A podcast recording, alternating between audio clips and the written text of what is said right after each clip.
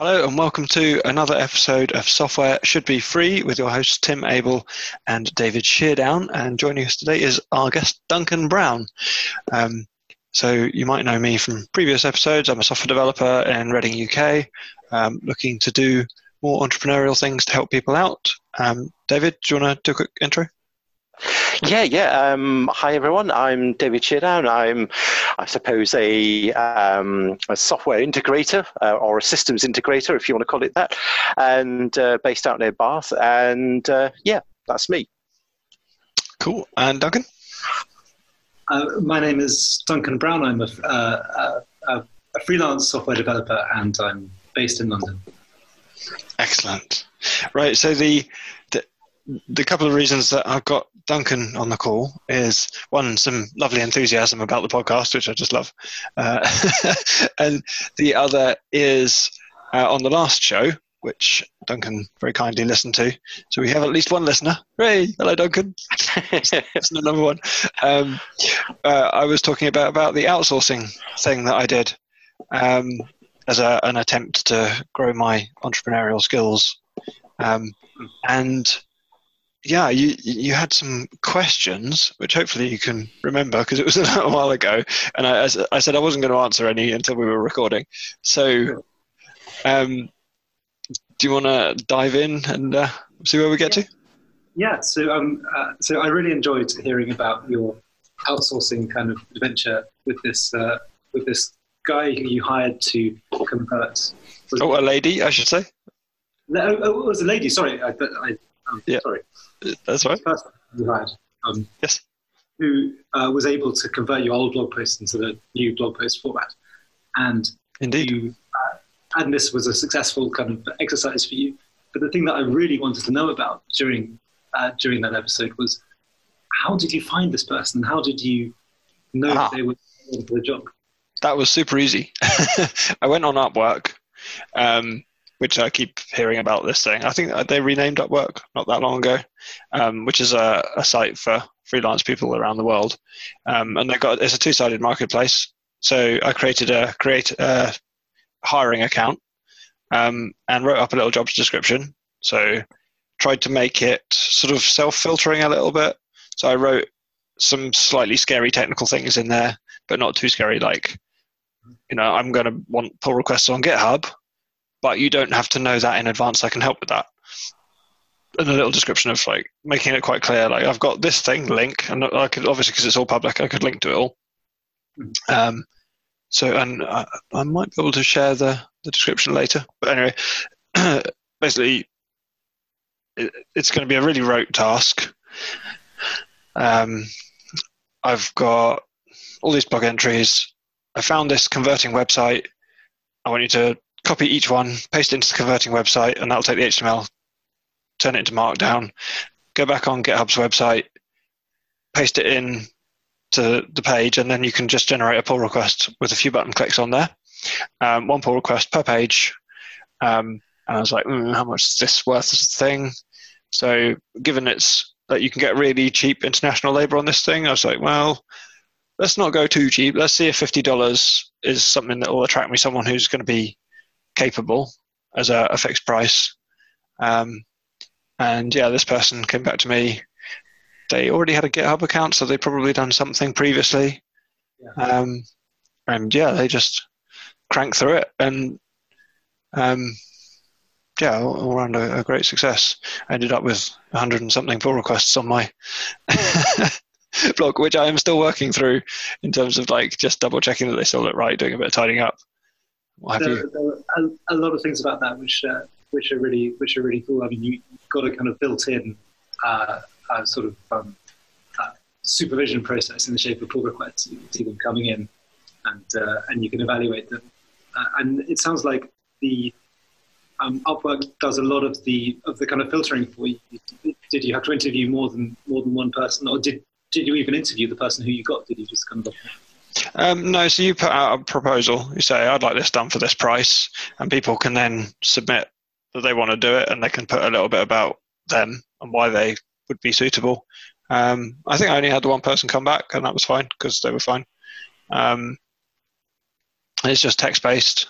and then once once you there's a little to and fro dance you do of like you send them a like yes I'd like to accept, and then they send another like yes I accept your accept of thing, which is okay, fine. I'm sure they got their reasons. Um, and then you get a then you get a chat, um, and you can ramp up the to and fro all within the platform.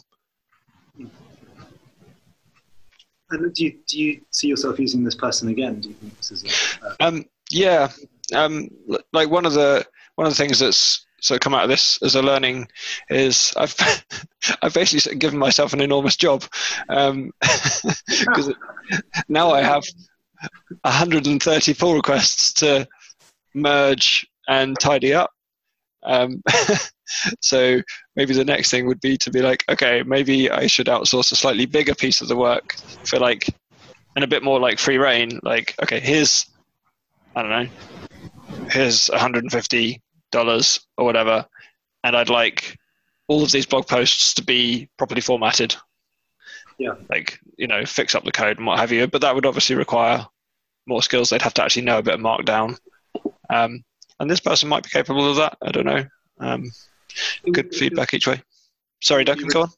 Sorry, I'm just. Uh, it feels like it would be really nice to be able to focus on outcomes, but the nature of t- getting basically a total stranger to do the work is that one's inclined to kind of specify it quite closely to avoid the danger that they'll just kind of completely go off on a on a. Yeah, and that's that's something I wanted to do with this first attempt is like really maximize my chances of success on it.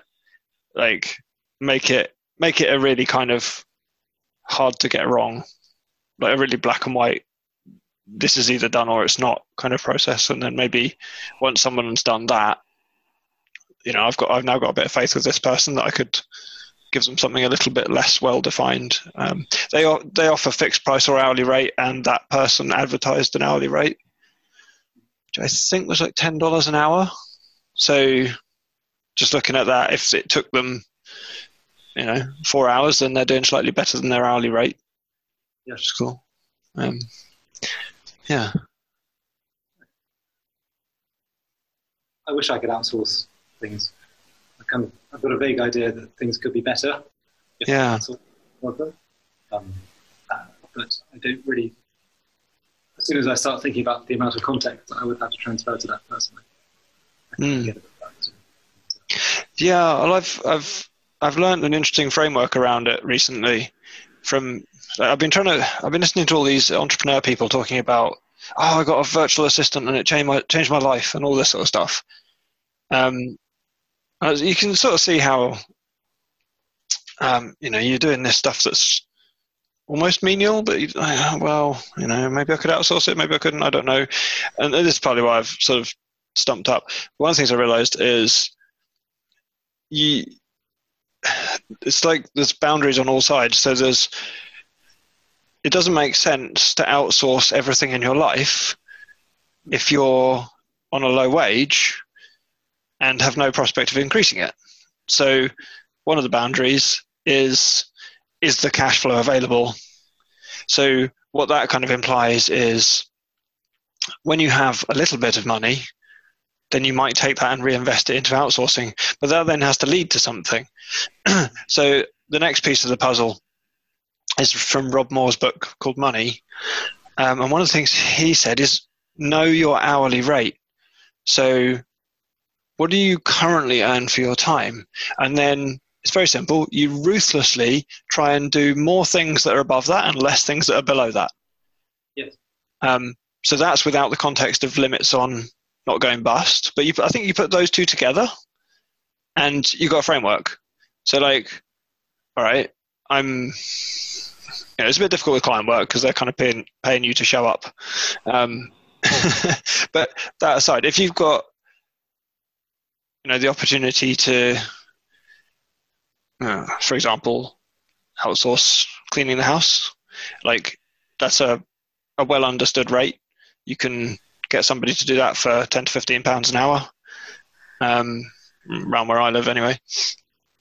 So if I can free up a bit of time and then like just make it simple. Let's say I become a freelancer on Upwork and I can earn 30 pounds an hour for being a programmer on Upwork because it's a very competitive market, then it makes sense for me instead of spending three hours cleaning my house to spend three hours on Upwork, and then I get to pay the cleaner and keep half the money. Yeah. Um, and then there's some other stuff that I've listened to about like sort of good and bad ways of outsourcing. So, arguably, what I just did is not a fantastic way of outsourcing, apart from being a learning experience, in that it's kind of generated more work. Um, so, what I've heard is it might take you a few attempts to find the right person where you can give them like outcome based things where you don't have to handhold but when you when you nail both the person and getting that approach right so it really does free up your time then it then it opens up the Rob Moore thing of like you can just crank up. Um, I, I think as a contractor, we're, I'm well, I don't know about you two, but I'm a little bit stuck because I already have kind of maxed out my hourly rate on that, and by outsourcing stuff doesn't help me increase that. If I can get more into product work or entrepreneurial things or side projects, then it becomes much more okay. I can spend time on the side project, or I can spend time on you know this or the other that may or may not be related. So yeah, that's that's where I'm. That's where my thinking is at the moment. You got any more more questions on the on the thing? It? Well, one kind of like slightly like more kind of general question is if, if you, I feel like the dream, like as a contractor as well, you know, I, my, I would love to be able to have, you know, two of myself. I'd like to be able to kind of be able to say I, I will work both these jobs. Um, mm. But I, I, can't do that because I'm only one person. But if there were someone who I trusted to the ex- that they would do a good job in sort of in in my name, as it were, you know, I'd, mm. I'd, I'd be thrilled to to have that capability of kind of doubling the capacity. And I feel like the road of outsourcing that, that we've talked about is that kind of is sort of the same road in a way of like it's all about developing trust with the person mm. uh, whom you feel happy to delegate things, first small things, then bigger things.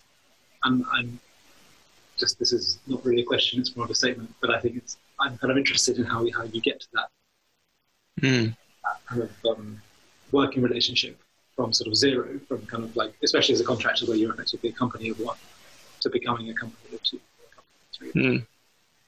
It's uh, yeah, I mean that's kind of the consultancy model, isn't it? Where you you you start off doing the work and then you add more you know you, get you, I, I kind of think of that as like growing a, a, sales operation in a way in that kind of kind of the key thing in scaling a software consultancy is the sales pipeline. You know if you can get that running then you can bring more people in to fulfill it. Um, for me my sales pipeline is largely recruiters um, the occasional direct. The generally not looking for me to like they're hiring me or they're looking to you know pad out their team. They're not looking i think if i'd have to sell in a different way if i was trying to sell in in that way. Um, yeah it, it's an interesting subject. Um, right. So i think we should move on to our probably burning question from anyone listening is uh, we'd love to hear a bit more about you, Duncan, and your and your background. And if you can keep your your volume levels up, that would be awesome. Sure. In the process. Uh, should, should, I give you? I'll give you the I'll give you the very short version, and then if you want a slightly longer version, then uh, yeah, go for it. I'll try to be very very brief. Um, so I taught myself programming ten years ago um, on an unrelated job. Uh, I went into sort of publishing tech I worked for a couple of startups. I started a startup which didn't work, but it was fun. Um, I, Are you allowed to say what?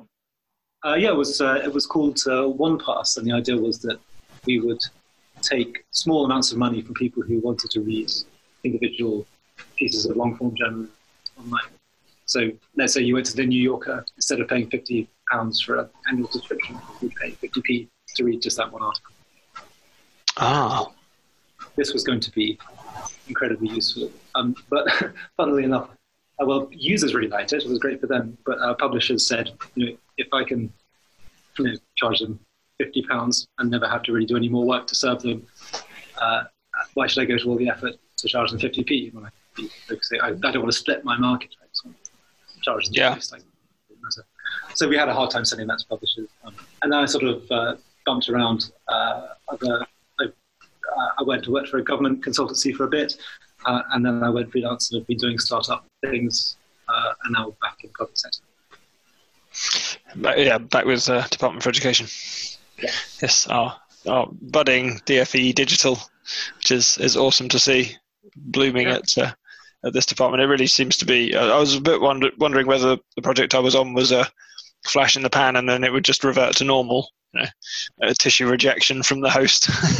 but no, it, it seems it seems to be taking hold. So this is this is great, and there's uh, lots of people like you and I and uh, ever increasing team trying to really make a difference and like care about the users and um, you know put technology last in a way and put the Yeah. users first.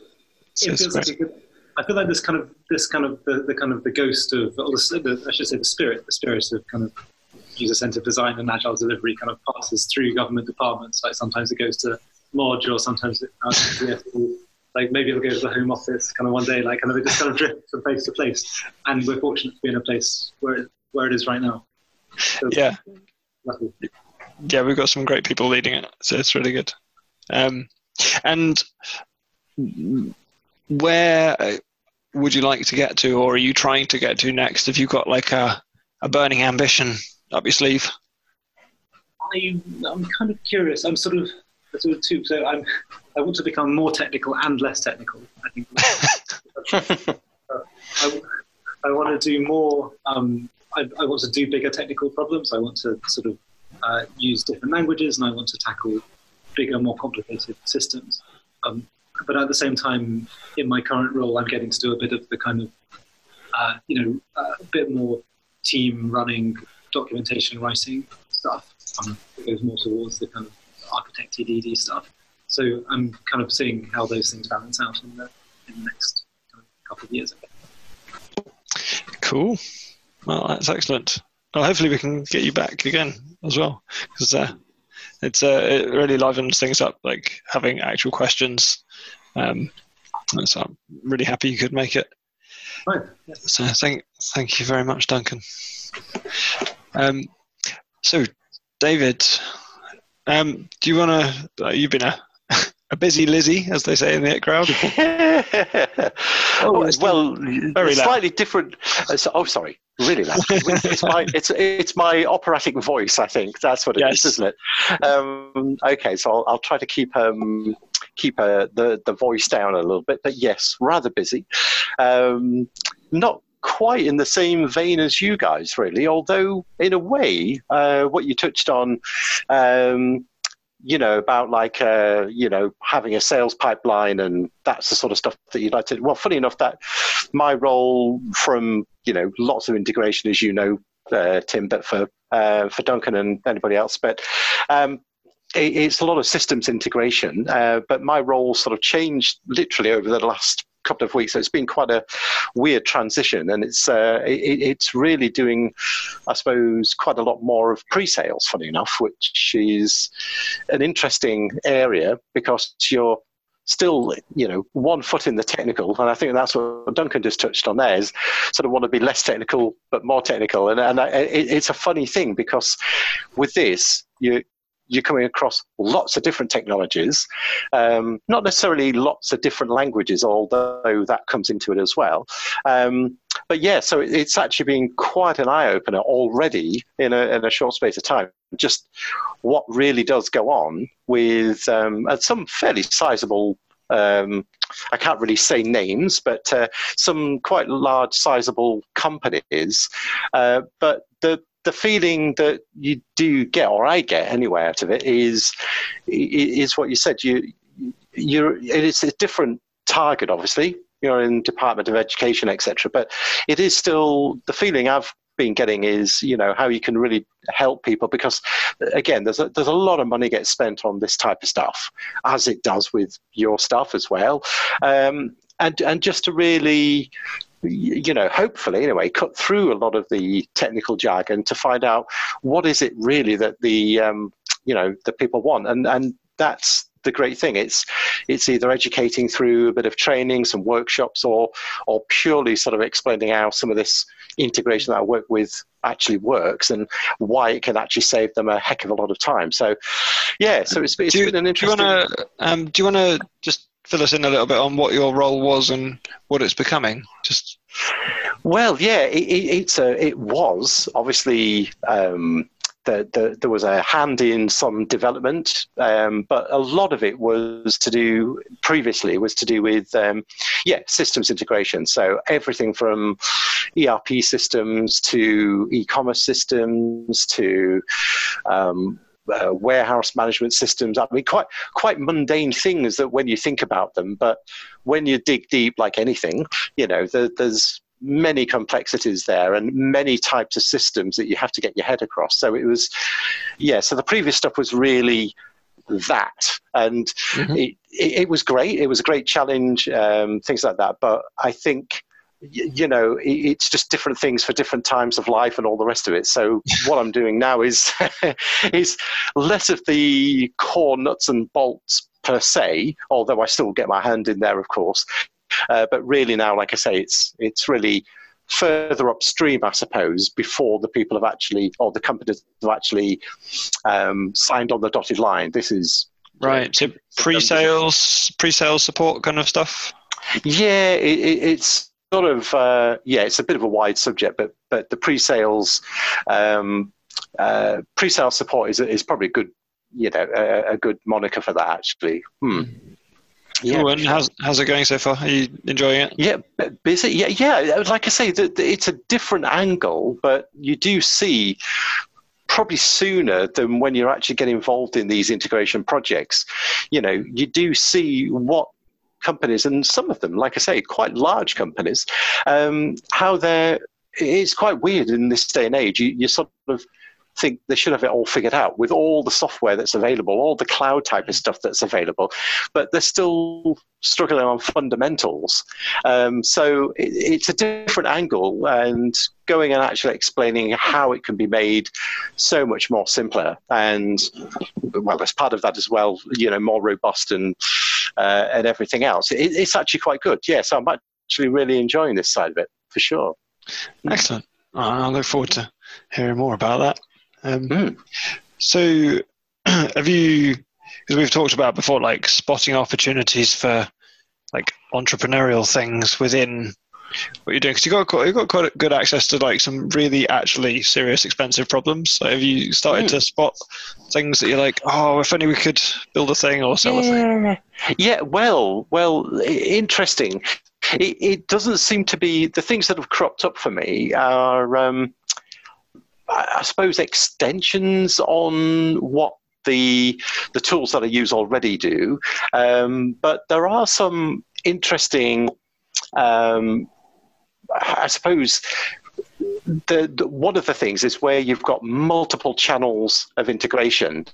It, it, still seems to be that there's a thing for that and a thing for that and a thing for that, and it seems to be this consolidation of that mm. that never you, there, there never seems to be a solution around that. Now, that's you know it, it's it's a big thing to chew you know it really is it's uh it, it's not an easy thing but it's where people are trying to even though they've got maybe automated integrations with you know 10 things they they still have there's there's a, a level of um manual intervention management of those things.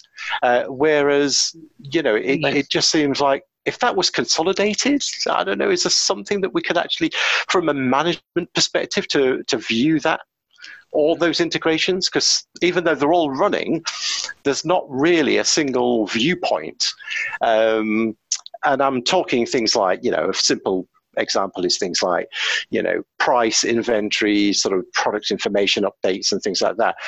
Mm-hmm. All of that when you really get to it, if you've got multiple channels, there's a lot that can go wrong there that can affect your warehouse to say, the reality is we haven't got 200 of those because we've got a stalled integration and, and things like that. So, so there's things like that that are being cropping up, to be honest, which again, from the uh, top level seem quite mundane, but yeah. That's really interesting because I've heard a couple of stories in the past where somebody's been in a business like like the one, not specific like like the one you're in, but you know, an employee with somewhat entrepreneurial ambitions, and they, they've spotted a thing. It's like, well, if this is this is a significant problem that I think people would pay to fix, and Mm. you take, I've heard people they take it to their boss, and like you know, here we could build this as part of our company, and the company doesn't have the interest or capacity to do so, and then Mm. people go and spin out like maybe a side project as a start and then it starts to get traction because they've actually in the middle of expensive problems Mm. um, and then they end up almost accidentally spinning up a whole other company and occasionally these get bigger than the parent company um, Yeah, So yeah well, I, yeah, well, do you know, as I, I think I might have touched it in the very first episode, actually, Mm. was, um, uh, well, a couple of guys actually, but one guy specifically that did exactly that. It was, I think we touched on it. It was um, where it was, uh, you know, managing like a, a central viewpoint of your infrastructure landscape basically and i think i was specifically talking about like uh, microsoft um, system center operation service or something or whatever it used to be called and um, you know this this one guy uh, essentially did exactly that. There was no way of getting a single viewpoint of all of that across all these branches you know larger companies where they've got lots of uh, sort of assets around and all the rest of it. And he he just essentially built what would be, I suppose, a web app that just used the API of System Center Operations Studio or System Server, um, and essentially built a really nice, I suppose, an enhanced dashboard, if you want to call it that. But that was from, as I understand at the time, you know, just a one-off. But it just ended up driving and driving and driving and building and building. And within a year, I think it was, he ended up spinning that out as a separate company, and it's now you know employs i don't know 60 people or something you know they've got clients all over the world doing that so and they're still on the go you know i, I checked them out so it's that type Great. of stuff as you absolutely said Mm. well we better keep keep on building testing and shipping i think i better um, I, th- I think that wrap is it if, if nothing else i've got to wrap this up because our Yeah. zoom call's going to run out yeah sure yeah yeah yeah free nothing else. technology. So, uh, thanks very much both for, for joining me on this, and I'll Yeah. get this, get this published. And I'll just say to anyone listening, um, please do drop us a note on Twitter, uh, Tim underscore Abell, uh, email us, and um, yeah, just make sure you get in touch and let us know that you're listening, what you thought of it, any feedback, particularly questions, because I want to get more into questions that come out. Um, and I think next time we'll probably have a bit more of a think about serving people and audience. So yeah, and um, let's all say goodbye together, and uh, people can No enjoy their next podcast that they've got lined up. So hey yeah bye everyone. bye bye Thanks very much.